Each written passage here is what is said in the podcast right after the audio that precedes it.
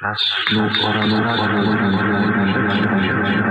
3600 sekund, 600 sekund, chcę wiedzieć. Kontynuacja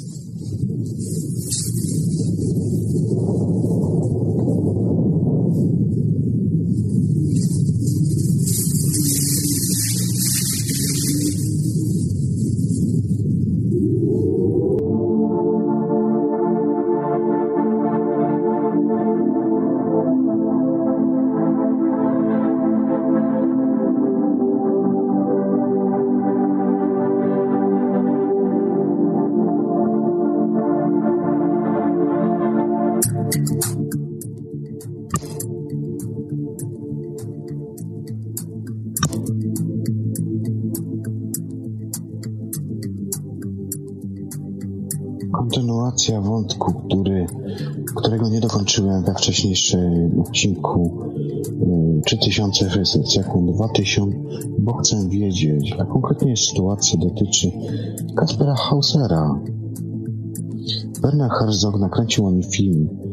Od prawie 200 lat Kasper Hauser, ni to dziecko, ni dorosły, wynędzniały półdziki znajda, a wkrótce też i młody geniusz, jest obiektem analiz i pretekstem do stawiania pytań.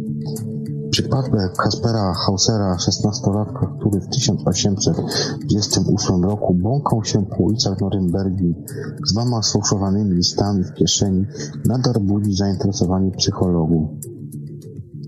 Zdołano m.in. określić zespół zaburzeń, na który cierpiał. Miał on dość oryginalną odmianę autyzmu, z czym wiązała się znakomita pamięć, prawdopodobnie fotograficzna, ale też początkowe zachowanie dzikusa.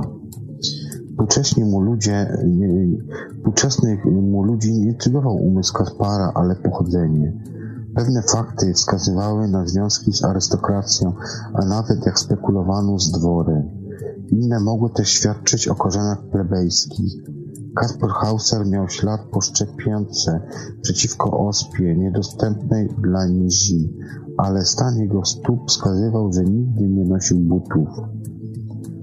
Zupełną zagadką były listy, z których jeden miał być napisany przez jego matkę, drugi nieznanego mężczyznę, który powierzył Kaspera pietrzy kapitana austriackiej armii Wesseniga, powtórzę Wesseniga, który, jak się wkrótce okazało, nie znał powodu, dla którego zgodnie z listem miał się on zaopiekować ojcem albo go powiesić.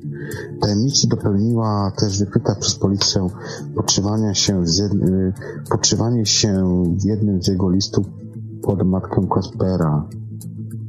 Kiedy chłopiec, zaga chłopiec zagadka dorósł, stał się uderzająco podobny do księcia Badeni, piszący eseje i drukujący w prasie swoją wstrząsającą historię o dzieciństwie w ciemnej celi. 21-letni Hauser został sensacją towarzyską. Brylował, bawił się damy, oszamiały wiedzą i zdolnościami. Niknął wkrótce w tajemniczych okolicznościach, ugodzony nożem. W sentencji wyrytej na jego nagrobku zachowało się tylko słowo zagadka.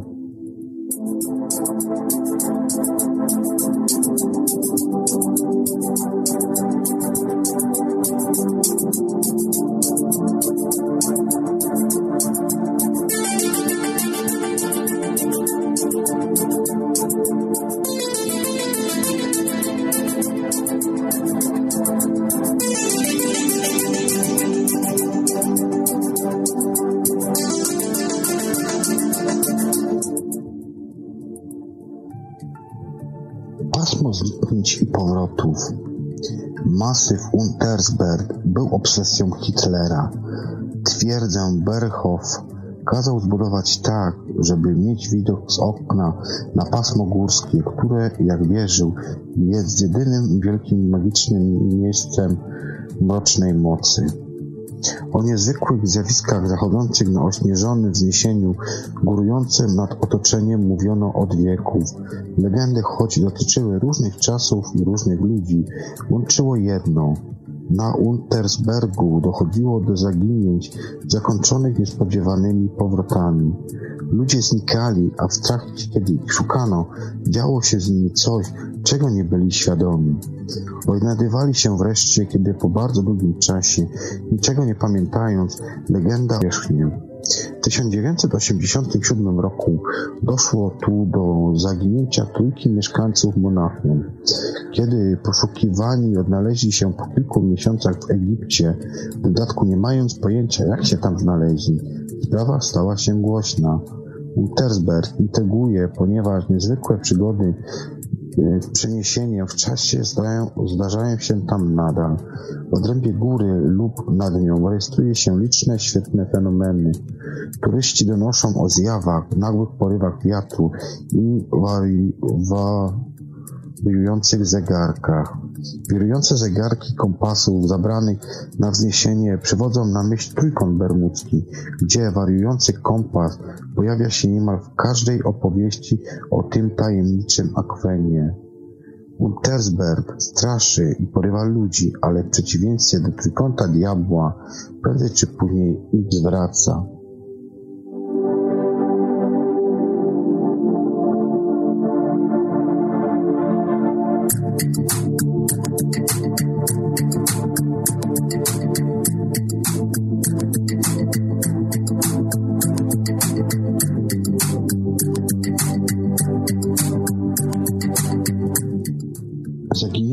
Wizji. Był majowy wieczór 1989 roku. Prezydentem programu N1 lokalnej telewizji w Port Neches, Teksasie, odegrał telefon od Anny Ferguson. Prezenter, kamerzysta i reszta obsługi wsiadła do samochodu wypełnionego sprzętem i ruszyła pod wskazany adres. 1036 Sur Ave Est, miejsce, które wkrótce stanie się strefą zakazaną, pokrytą kilkoma warstwami betonu. Prezenter rozmawia z panią Ferguson w trakcie jazdy. Znowu tu przyszli i robią hałas, mówi rozmówczyni i dodaje, cytuję, musieli się schować, ale na pewno tu są. Koniec cytatu. Pojawiają się zakłócenia, po których połączenie się urywa. Przy 1036 Sun Ave, Ave Est ekipa zost, ekipie zostaje, zostają uchylone drzwi. Do środka wchodzi prezenter i filmujący go kamerzysta. Pozostali pracują w samochodzie, obsługując urządzenia. Dom okazuje się pusty, a nawoływana, a nawoływana właścicielka nie odpowiada. Prezenter wchodzi na piętro i posuwa się naprzód długim korytarzem, co śledzą na żywo telewidzowie. Zbliża się godzina 22.00, kiedy to mężczyźni nadal idą w głąb ciemności. W pewnym momencie prezenter zauważa, że korytarz jest tak długi, że musi wybiegać poza budynek. Wtedy też kamerzysta uświadamia sobie, że są na piętrze. Od momentu, od tego momentu prezenter wydaje się przerażony. Mimo to nie zawraca, chociaż obraz z kamery jest pełen zakłóceń. Ostatnim, co zobaczyła część ekipy, ekipy Advance, która to pozostała w samochodzie, był śnieg na podłodze korytarza. Co to jest? zapytał prezenter. Śnieg? Nie, nie było odpowiedzi żadnej. Prezentera i kamerzysty nie udało się odnaleźć. W trakcie poszukiwań w tajemniczym korytarzu zaginęło także dwóch policjantów. Dom postanowiono wtedy go zrównać z ziemią oraz pokryć betonem, a na wszystkim zasiać trawę. Podczas śledztwa wyszło na jaw, że Anna Ferguson rzeczywiście dzwoniła do programu Advance w sprawie nękających ją szczurów, ale zrobiła to w 1959 roku, czyli 30 lat wcześniej.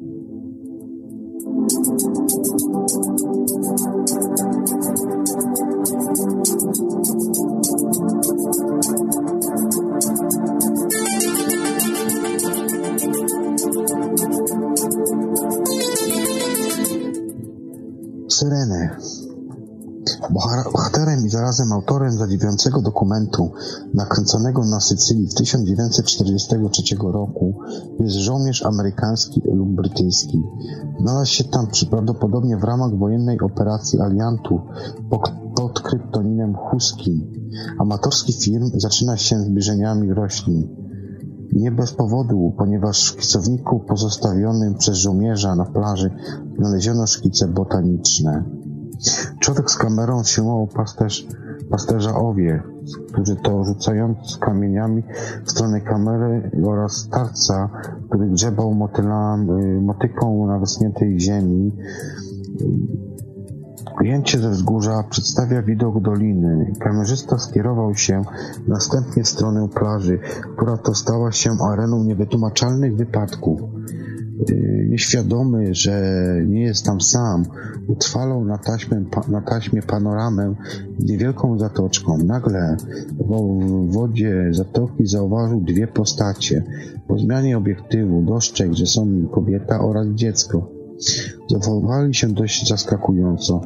Zdawali się nieświadomymi, że są filmowani, chociaż żołnierz stał dość blisko nich. Po chwili zrobili coś, co nie jest typowe dla zwykłych kąpiących się ludzi. Zamiast płynąć, stąpali po dnie, dopóki coraz głębsza woda nie zakryła im głów.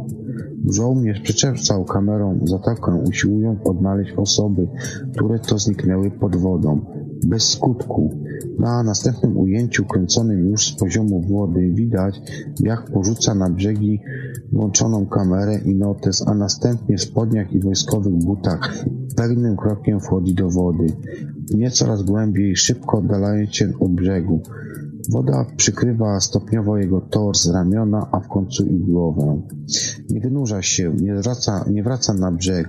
Jego szkitownik oraz kamerę, która długo jeszcze filmowała gładką powierzchnię wody, znaleziono dopiero po paru dniach. Zamierzał uznania za zaginionego w walce, chociaż zostawił on dowód, że było inaczej. A zatem czy ten żołnierz znalazł wrota do świata syren? Zagadka pozostaje nierozwiązana.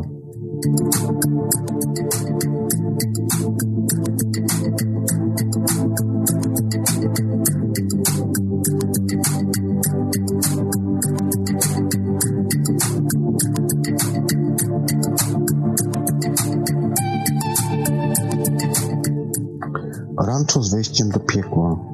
Istota, która podobno upodobała sobie skrawek ziemi w hrabstwie duchesne w stanie Utah, USA, to Skinwalker, indiańska zła wiedźma, skó skóroziemna, czyli podczywająca się pod ludzi i zwierzęta. Polecam wam oglądać film, również jest, o, jest taki film parę lat temu, Rancho Skywalker nakręcony.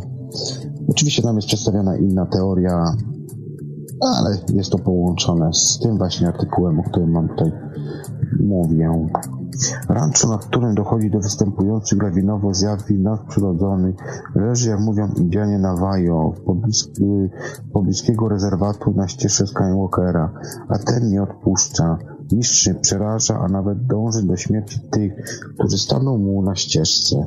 Zabudowana, zabudowanie rancha wzniesione na przeklętym kawałku gruntu należącego do demonicznego bytu kupili w 1974 roku Gormanowie. Ojciec rodziny Tom Gormał był mile zaskoczony okazyjną ceną i mile wszystkim, co zaczęło się dziać wkrótce po przeprowadzce. Preludium do lękania, do przez mroczną istotę pojawiającą się wewnątrz domu było wiele obserwacji UFO. Nocą wokół domu słychać było niezwykłe odgłosy, przypominające włączony wentylator, a przez mechaniczny dźwięk przebiegały, przebiegały się tu jeszcze szepty. Bydło Gormana było okaleczane, a pies całe dnie ujadał na coś, czego właściwie nie było widać. Sprzęty na farmie zmieniały miejsca, domy bywały sztuczce. W 1996 roku rancho zatem zestrasza, ze, straszącym na nim Skywalkerem kupiła od Zjednoczonych Gormanów organizacja badająca zjawiska paranormalne. Zapisem niewytłumaczalnych zjawisk zastosowanych na farmie do roku 2005 roku jest książka dziennikarza George'a Knappa, biochemika Colma Kellehera Polowanie na Skywalkera. Taki tytuł ma ta książka. Zjawisko na farmie, bada, badani naukowcy sceptycy.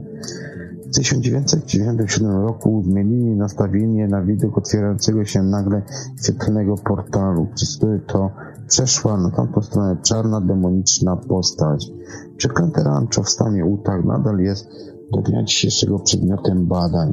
Również polecam Wam debatę ufologiczne w Radiu Paranormalium, gdzie była również przedstawiana taka właśnie to historia tego właśnie Skywalkera.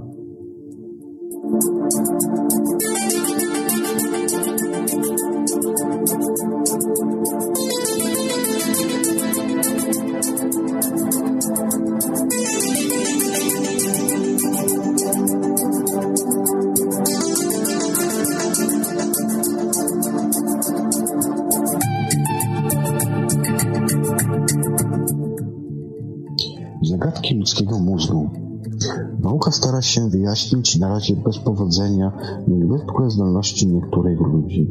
Wprawdzie wiedza o mózgu wystarcza do wskazania obszaru odpowiadającego za możliwości niedostępne innym, ale nadal nie ma odpowiedzi na pytanie, jak działa mózg geniusza. Osoby cierpiące na zespół Savanta, znane też zespołem upośledzenia geniusza, mają uszkodzoną lewą półkulę mózgu. Wiadomo, wiadomo, że ich prawa półkura, która wzięła na siebie dodatkowy ciężar zawiadamiania, zawiadywania dziedzinami wyłącz, wyłączonych z obiegu neuronów sąsiadki, wykazuje bardzo wysoką aktywność. Czasem skutki tej niejednostronnej mózgowej werwy jest fenomenalny talent muzyczny, innym razem niebywała pamięć, jeszcze innym dużo więcej niż zdolności językowe. Leslie Lemke Savant z USA Pośledzony umosowo dopiero w wieku 15 lat, nauczył się chodzić, a grać nie uczył się nigdy. Nie jest w stanie przyswoić nut, za to potrafi odtworzyć z pamięci, grając bezbędnie niczym automat. Kilka tysięcy utworów, w tym, a, a, w tym a, arcytrudny trze, trzeci koncert fortepianowy Rachmaninowa. Znany jest też przypadek Savanta, który w parę dni nauczył się, języku, nauczył się mówić w języku islandzkim, jak rodowity Islandczyk, z akcentem, świetną wymową, posługując się bardzo bogatym słownictwem i używając cytatów z islandzkiej literatury. Sołomo Szerjeszewski nie miał nadatywnej żadnej półkul mózgowych i nie był savantem. Mimo to potrafił zapamiętywać na zawsze wszystko, co chciał zapamiętać. Dowolnie długi ciąg skomplikowanych liczb lub trudnych nazwisk czy nazw geograficznych. Odtwarzał je od początku, od końca i z dowolnego miejsca, nawet po 20 latach. Przypadek Szarieszewskiego, wielokrotnie badany przez naukowców i poddawany licznym eksperymentom, figurujący w literaturze specjalistycznej jako S, nigdy nie został wyjaśniony.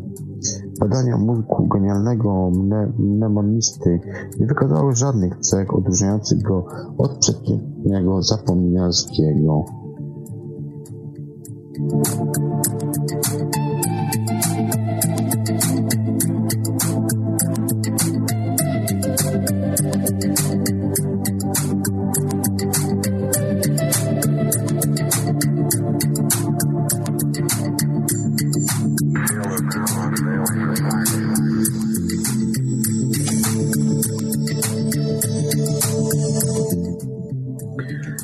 Nawiedzenie z zaskakującym zakończeniem. Duch, który straszył w domu Kisliaków mieszkających pod Tomskiem w Rosji, poznał, poznał i przebadał oraz przeanalizował Wiktor Felow, niewierzący w nawiedzenia biochemii, który pod wpływem eksperymentów zmienił zdanie na temat duchów i demonów. Nie był już taki pewny, że zjawisko nazywane duchami to pochodzenie, to pochodna emocji domowników, spontaniczna psychokineza, nieświadomie wywoływana przez niektórych ludzi. Udając się do mieszkania kisliaków, oczekujących pomocy w obliczu terroru złośliwej istoty, miał zamiar ich zapewnić, kładąc na szal cały swój dorobek naukowy, że duchy i byty demoniczne nie istnieją. Po wejściu znalazł się jednak w centrum koszmaru, którego nie umiał wyjaśnić i który przerał go tak samo jak prześladowaną rodzinę. Myśliwy, nadnaturalny byt na początku tylko uporczywie dobijał się do drzwi. Poza tym nic się nie działo. Do środka zaprosił go ojciec rodziny. Nie mógł znieść odgłosu walenia pięściami. Od tego momentu domowe sprzęty i drobiazgi ożyły, co udokumentowano na dziesiątkach nagrań taśm. Ciężkie meble przelatywały przez pokój jak pociski. Wybuchały spontaniczne pożary ubrań. Drzwi co noc wyskakiwały. Drzwi wejściowe co noc wyskakiwały z zawiasów i opierały się o ścianę, a zawieszone ponownie czekały tylko, aż wszyscy pójdą spać. Fetel, Fefelow odkrył, że zjawisko ma charakter inteligentnego bytu. Pytany o imię demon powodował samoistne pojawienie się napisu Fotyma.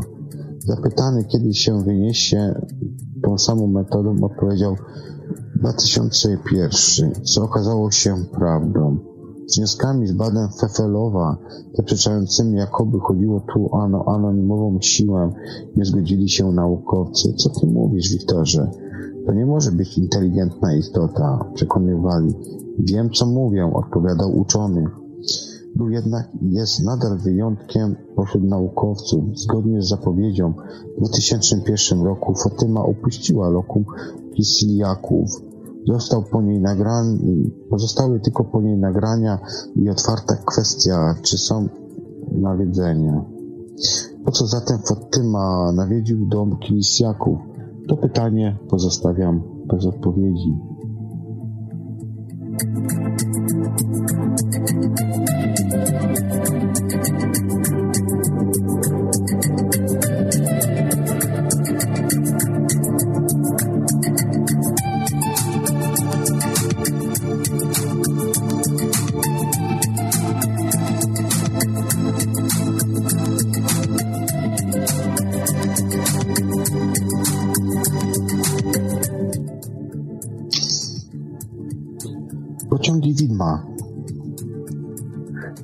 pociągów widm pojawiających się najczęściej w miejscach, gdzie przed wielu laty biegały nieistniejące już tory, najbardziej intryguje to, że kurtują one regularnie, jakby według rozkładów.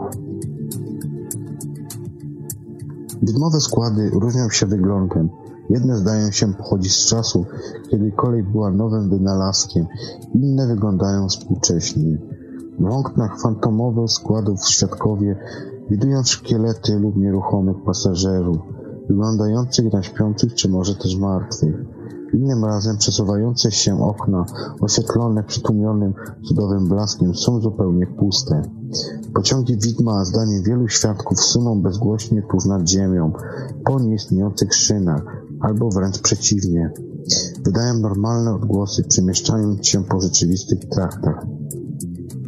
Pociąg widmo kursujący z St. Louis w prowincji Quebec w Kanadzie jest widmem, który słuchać wielokrotnie, wielokrotnie zresztą je nagrano, ale widoczne są także przemieszczające się przednie światła składu. Na fotografiach widać zarysy lamp lokomotywowych, od dawna już nieużywanych. Kolejową zjawę z Kanady próbowano badać użyciem aparatu pomiarowego. Kiedy się jednak zbliżała, wskaźniki przyrządów oszalały. Pisał się tylko term, term, termometr, który zgodnie z odczuciami badaczy pokazał bardzo niską temperaturę. Tym, którzy ruszyli w pogoń za oddalającymi się światłami, nogi nagle odmówiły posłuszeństwa. W przeciwieństwie do widma z Kanady, pociąg Mara kursujący regularnie w stolicy Połtawy na Ukrainie wygląda tak realnie, że badaczom zjawisk paranormalnych wiele razy udało się dotknąć przesuwający się powoli skład. Za każdym razem następowało niewielkie wyładowanie elektryczne. Tajemnicą pozostaje zaginięcie młodego mężczyzny, członka jednej z grupy badających niewytłumaczone zdarzenia, któremu udało się skoczyć do pociągu przez otwarte drzwi. Skład natychmiast przyspieszył i runął i rozpłynął się w powietrzu, a pasażer na gapę nigdy nie wrócił z tej podróży. To więc zawiaduje takim pociągiem widmo. Przeszczepiona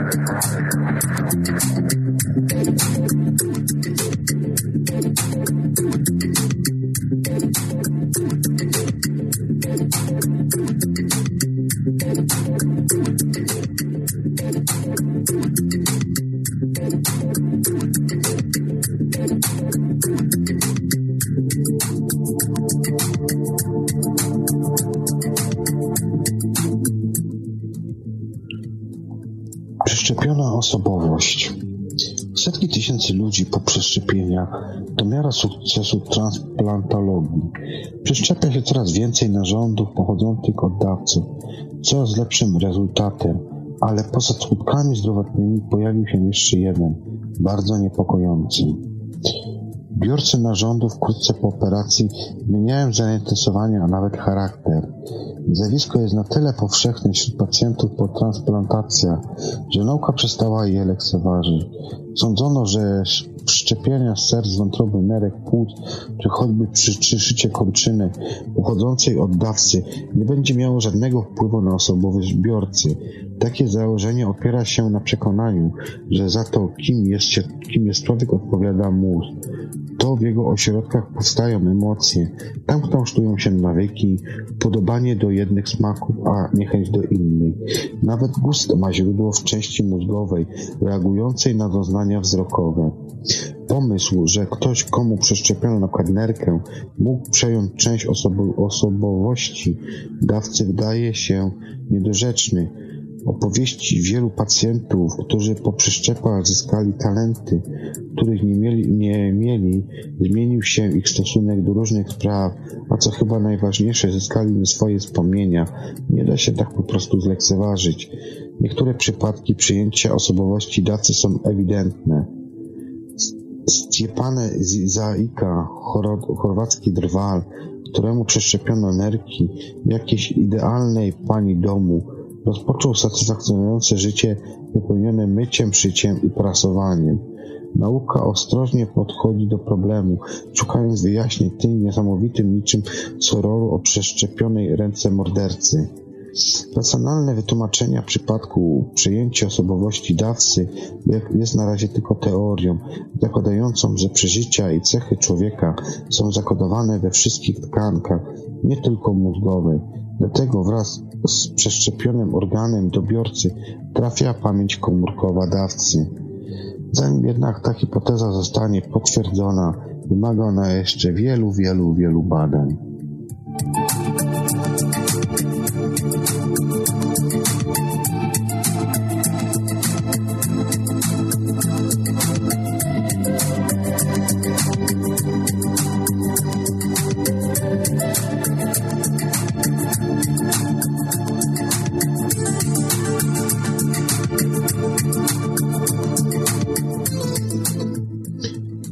U stóp gór zielonych.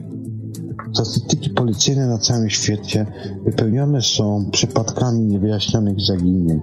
Jeśli za kilkoma zaginięciami stoi seryjny morderca, przepadają osoby o zbliżonych cechach, np. młode mężatki, a z czasem odnajduje się ciała.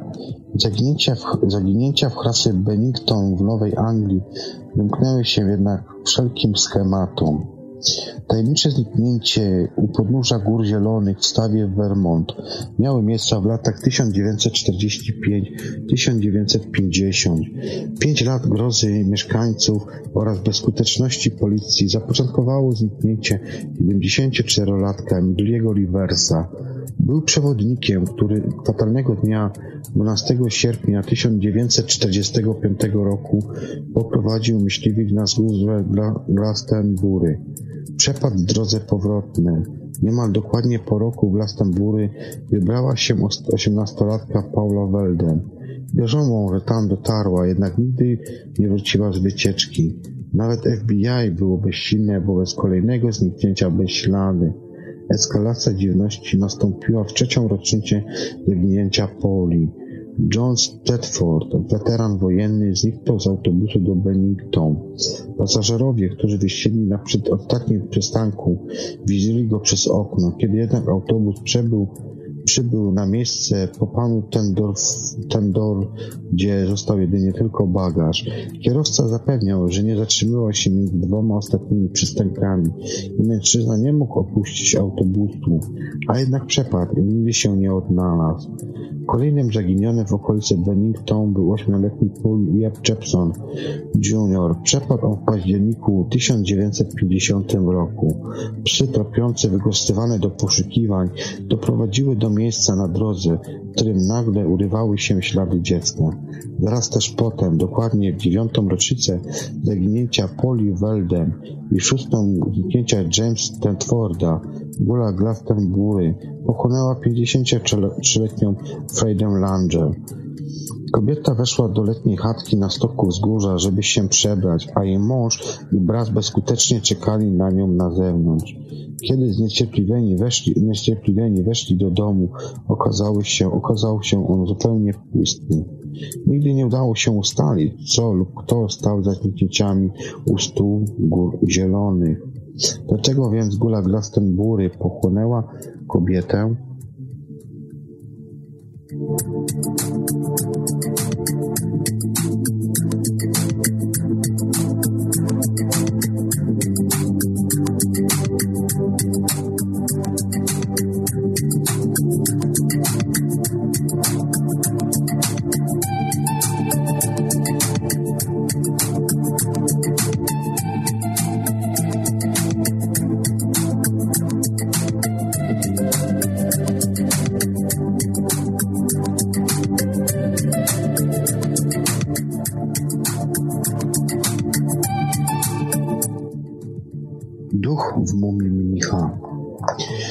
90 lat temu buddyjski mnich lama Dashi Dor, Dorjo Cigiłow z Zakanu Iwołgińskiego niedaleko Ułan, Uder w Burika, to jest w Rosji, zaczął medytować.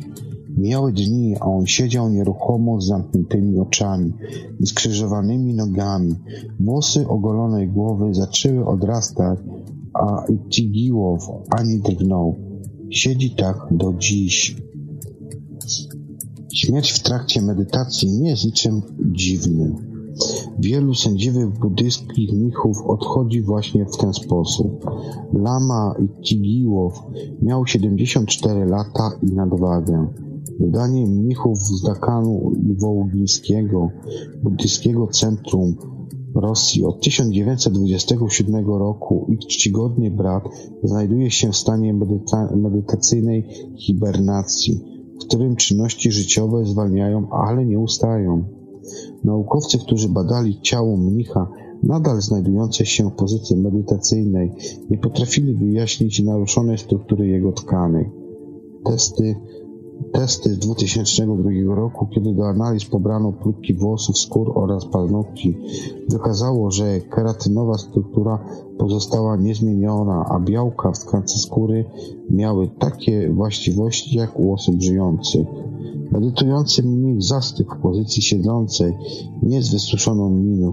Jego ciało jest elastyczne, a twarz nie zmieniła rysów. Uczonych, którzy podejrzewali, że doskonał stanu że że doskonały stan zachowania zwłok to wynik warunków panujących wewnątrz natoru, zbił z tropu fakt, że Lama Cigiłow był dwukrotnie grzebany pod ziemią, a następnie po latach ekskomunikowany i dopiero przed 15 laty umieszczono go w jednej z sal sanktuarium. Niektórzy misi twierdzą, że hibernujący lama oddaje uścisk dłoni podczas przywitania.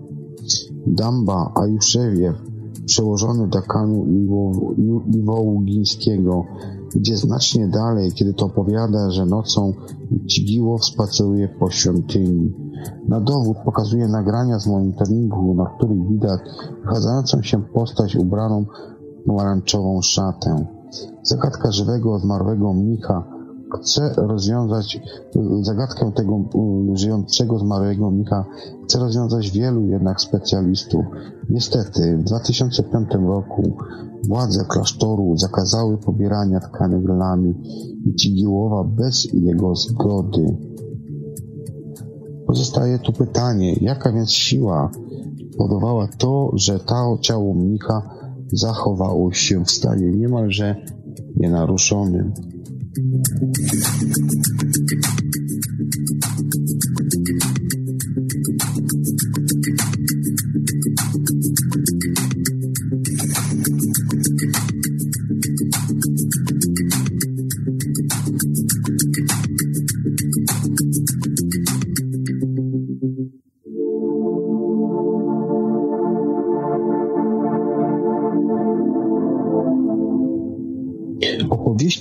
Tamtej strony.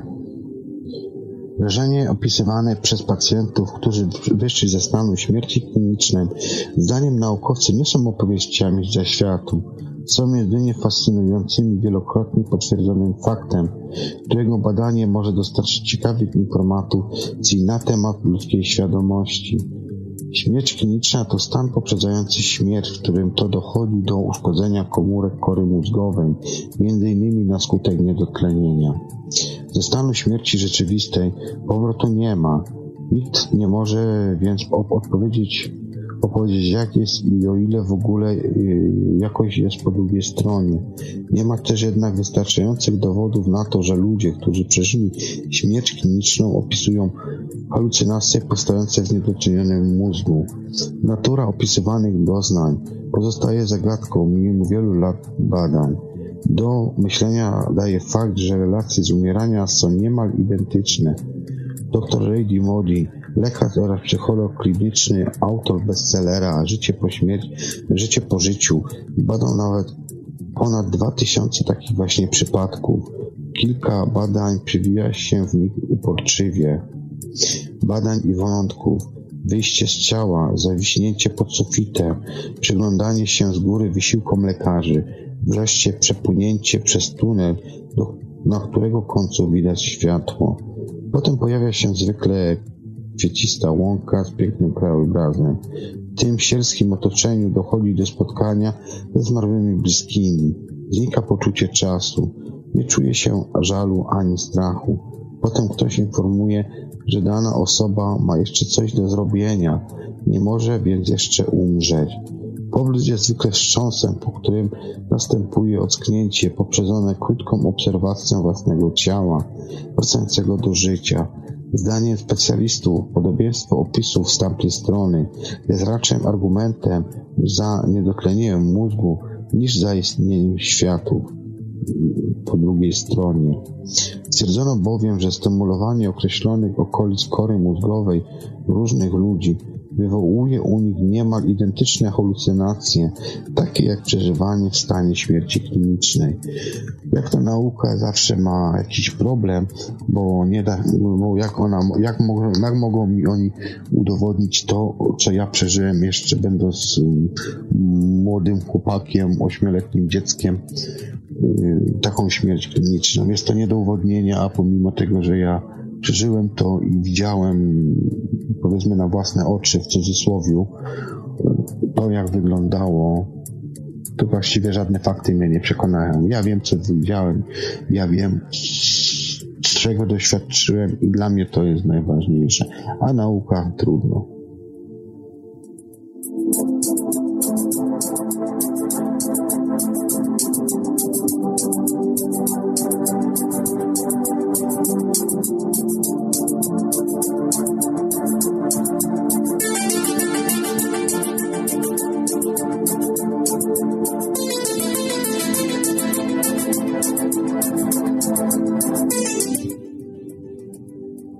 Bez źródła.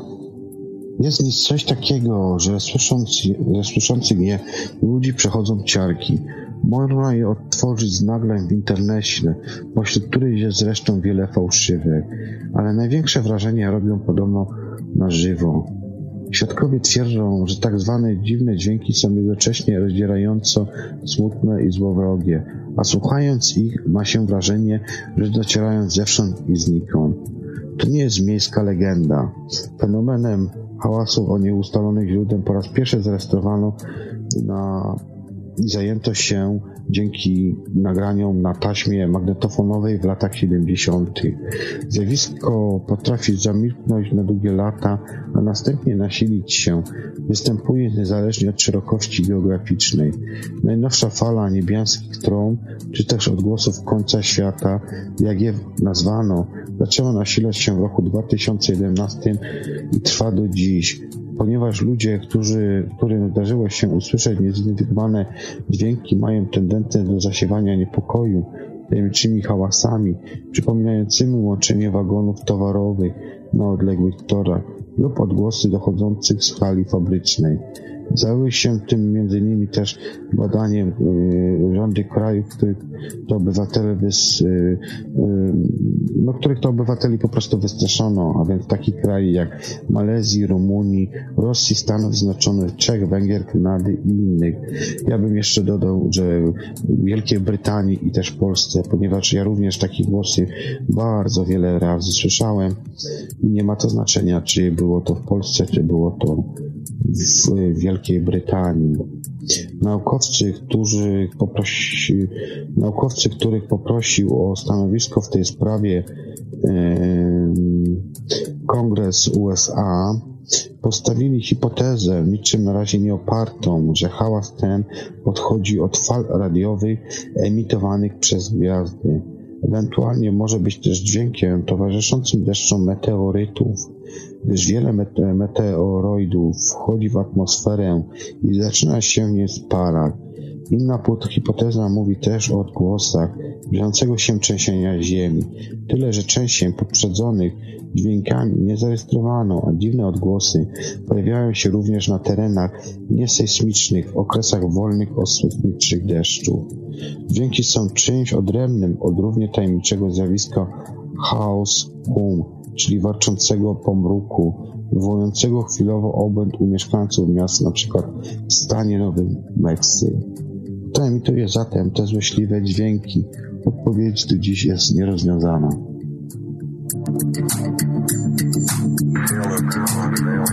Czy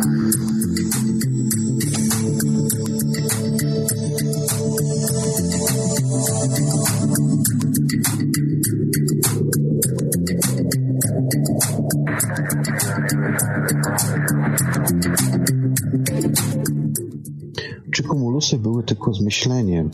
Pojawiają się w notatkach alchemików, historycznych zapiskach i magicznych księgach od wczesnego średniowiecza. To oświecenie, samo uzyskanie maleńkiego człowieczka homunculusa nie przedstawiało problemu. Sztuką było wychować go na ludzi. Jak na wyssane z palca wzmianki o homunculusach wydają się spójne i bez nadmiaru fantastycznych szczegółów.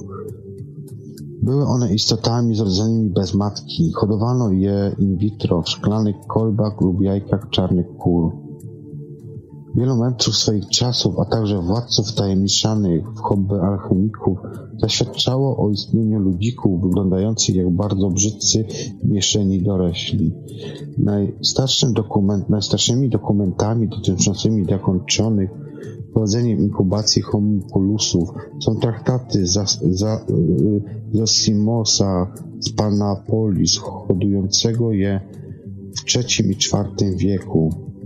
Paracelsus, alchemik i lekarz żyjący w latach 1493-1541, także zostawił opisy i rysunki dzieci ze wszystkimi członkami, wyhodowanych z nasienia urzeźnianego putrefikacją. Putryfikacja jest to proces rozkładu tkanek i, i żywionych ludzką krwią. Własne przypisy na homu, homunculusa mieli również lekarze Cornelius Agrippa, żyjący w latach 1486 i 1535 oraz Karl von Eskarhausen 1752-1803.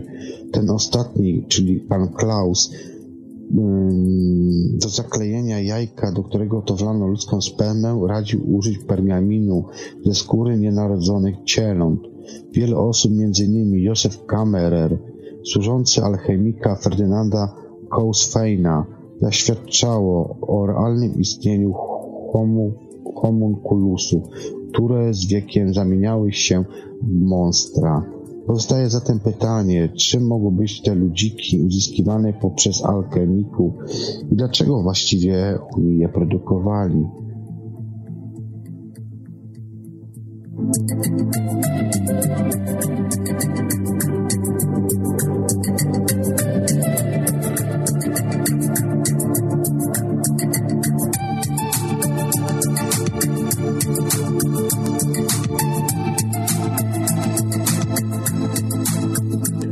Ludzie magnesy.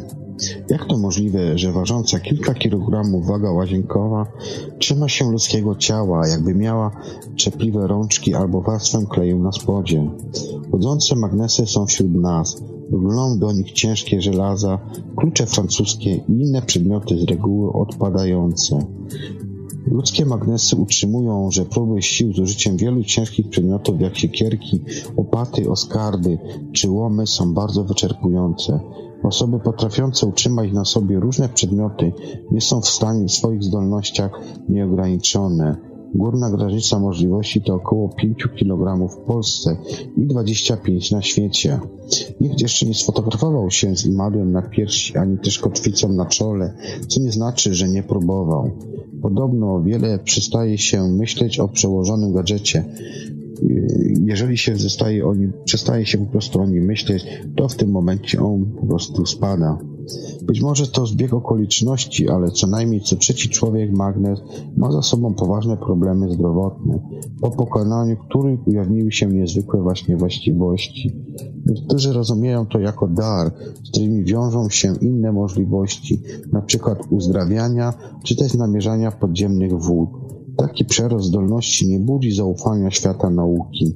Badania przeprowadzone nad fenomenem przez rosyjskiego fizyka Walergiego Lepiłowa, Lepiłowa, przepraszam, Walerego Lepiłowa potwierdziły, że przedmioty utrzymuje, że przedmioty utrzymuje na ciele siła, która, której natura jest nieznana.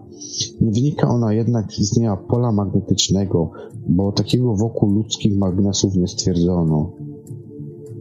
Światełkiem mroku wiedzy na temat fenomenu przeciągania przedmiotów może okazać się przypadek magnetycznej rodziny Leonid Tankajew z Saratowa, Rosja, zdolny utrzymać na swoim anatomicznym stromizmach 25 kg różności, ma magnetyczną córkę oraz wnuka. Taka rodzinna zbieżność wskazuje na istnienie genu magnetycznego. O tym, że nie chodzi tylko o czynnik środowiska, świadczy choćby fakt, że wszyscy sąsiedzi Tankajewów są magnetycznie obojętni.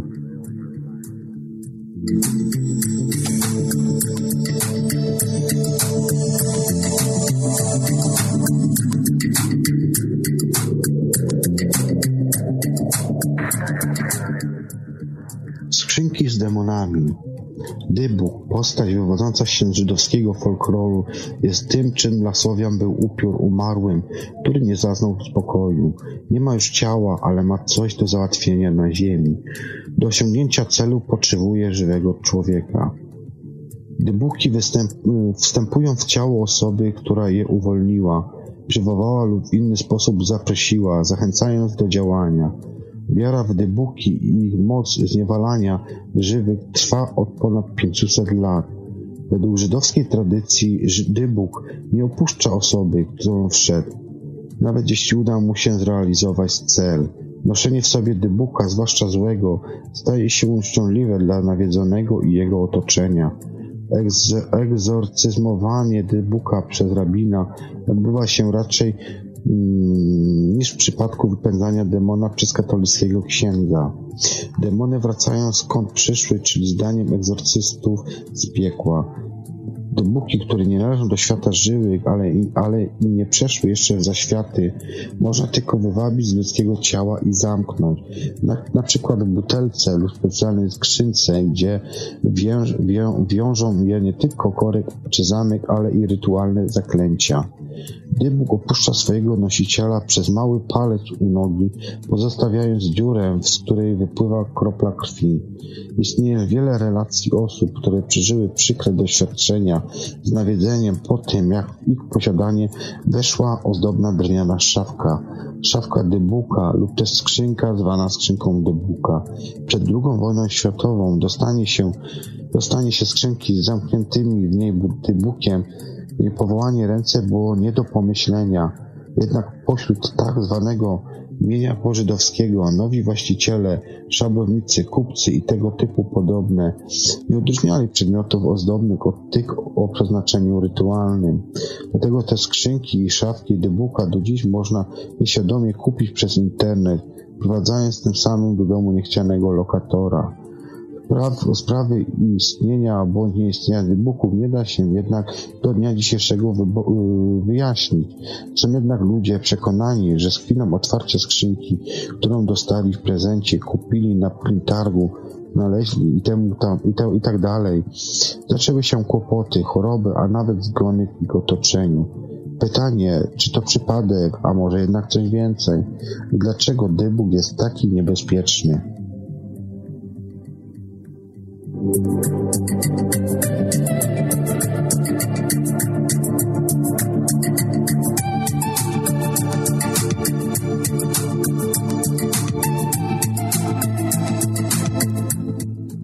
Czym jest ksenoglosja? Autor tego terminu, francuski psycholog i noblista Charles Richet, zajmował się ksenoglosją w latach 20 i 30 XX wieku. Określił ją mianem fenomenu parapsychicznego. Jak dotąd nauce nie udało się wyzwolić ksenoglosji, czyli zdolności posługiwania się językami niewyuczonymi z paranormalnej otoczki. Ksenoglosja nie jest nieudokumentowaną legendą, jest faktem wielokrotnie poddawanym badaniom. Naprawdę zdarzają się ludzie, którzy jak sami przyznają, nie wiadomo skąd znają różne obce języki. Nie tylko takie, których nigdy nie słyszały, ale i takie, których usłyszeć nie mogły, ponieważ są to języki martwe, a więc nawet i starożytne. W XVII wieku przypadki ksenoglosji uznawano za przyjawy opętania. Mówienie w językach, których nie powinno się znać, tłumaczono działaniem szatana, który przemawia ze, we wszystkich językach świata. Dlatego, kiedy u z klasztoru w Loudun w XVII wieku zaczęły mówić w obcych językach, nikt nie miał wątpliwości, że, opętał je, że opętały je złe duchy. Na trop źródeł ksenoglosji naprowadziła uczonych głęboka hipnoza. Osoby pogrążone w tym stanie cofały się do poprzednich wcieleń, zmieniając przy tym języki. Ksenoglosją hipnotyczną zajmował się dr Jan Stevenson, amerykański psychiatra, który do śmierci w 2007 roku zdołał nagrać wiele przypadków takiej właśnie scenoglosji ujawniającej się pod hipnozą. Intrygujący jest zwłaszcza przypadek 37 Amerykanki mówiącej biegle po szwedzku, chociaż w normalnym stanie świadomości nie znała ani słowa w tym języku. W 2003 roku głośny stał się również przypadek scenoglosji, niewymagającej hipnozy. 23-letnia Natasza Bakietowa z Anapy to jest Rosja. Opisywała się znajomością rzadkich języków oraz dialektów, w tym starojapońskiego i renesansowego włoskiego. Czytowała, że najgorzej zna rosyjski, a naukowcy szukali wyjaśnień jej właśnie fenomenu. Ostatecznie orzekli, że ksenoglosja może być skutkiem kryptoamnezji, czyli podświadomego magazynowania informacja. informacji, przepraszam.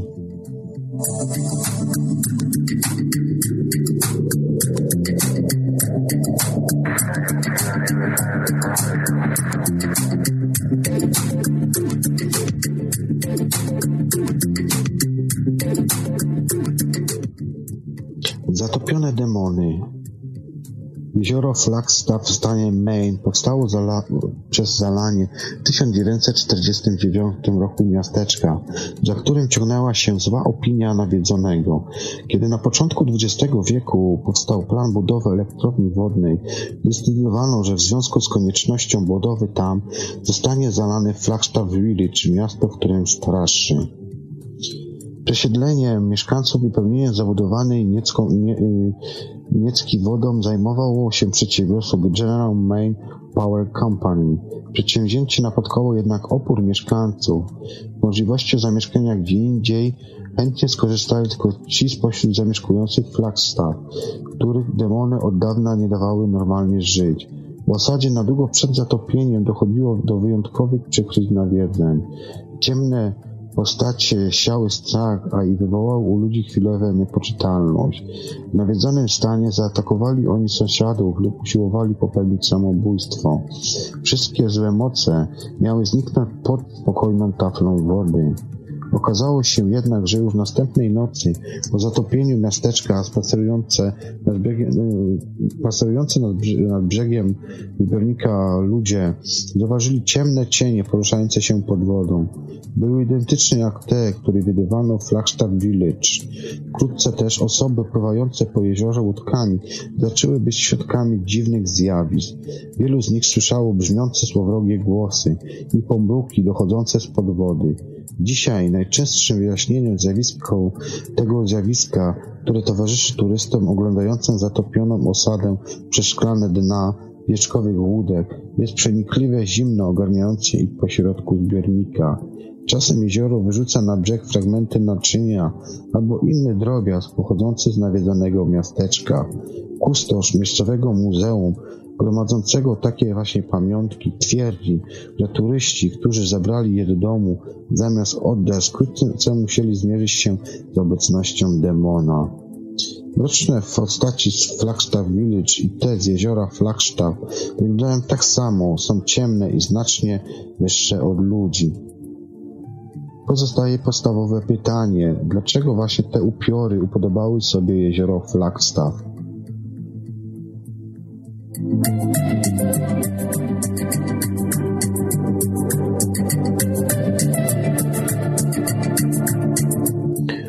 Obecnie w dwóch miejscach jednocześnie. W latach 70. ośrodki uniwersyteckie w Wisconsin i Virginii przeprowadzi, y, przeprowadziły ankietę mającą na szczytnie kwestię bilokacji. Ponad 100 spośród badających doświadczyło przebywania poza ciałem, chociaż nadal, cie, chociaż nadal cieleśnie. Podczas przebywania w swoim powielonym ciele osoby doświadczające bilokacji mają większe możliwości. Nie tylko przemieszczają się z prędkością myśli, ale widzą przez przedmioty, przechodzą przez ściany i inne przeszkody. Są przy tym na tyle materialne, że mogą normalnie rozmawiać z ludźmi, zyskując naocznych świadków, mogących potwierdzić ich zachowania, zdolności. O dziwo, podobnie jak za rzecz normalną związaną z rozwojem mózgu, uważa się dziecięcy somabolizm, to jest chodzenie we śnie. Tak niektórzy neurolodzy są skłonni uznać, że rozwijający się mózg zdolny jest wygenerować wrażenie cielesnego wychodzenia z ciała, ale co innego wrażenie, a co innego rzeczywiste wyjście. Po siostrze Marii od Jezusa z Agredy, XVII-wiecznej hiszpańskiej mistyczce, powstało ponad 500 potwierdzonych świadectw bilokacji. Ludzi doświadczających rozdwojenia ciała twierdzą, ludzie doświadczający rozdwojenia ciała twierdzą, że ich sobowtórom towarzyszy przewodnik. Jego obecną czuł na przykład Walter McBride, rolnik Indiany, blokujący wielokrotnie w latach 30. XX wieku. Święci zwykle przypisywali sobie bilokacyjne doświadczenia współpracy z aniołami. W latach 1956-72 wydawnictwo amerykańskie Towarzystwa Badań nad Psychiką opublikowało prasę profesora Cornela Harta z Duke University Durham. Po przeanalizowaniu 164 przypadków rozdwojenia socjolog postawił tezę, że człowiek oprócz zwykłego ma także ciało parasomatyczne, które w określonych warunkach podróżuje nadal, pozostają pod kontrolą mózgu. To jak dotąd jedyna próba naukowego wyjaśnienia zjawiska bilokacji. Czy przebywanie poza ciałem jest normalne?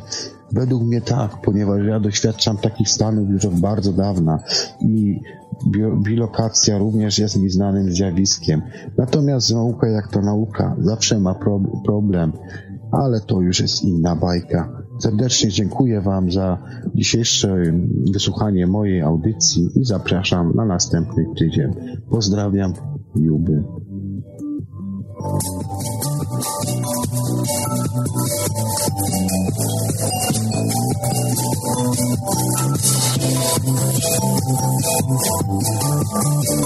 you.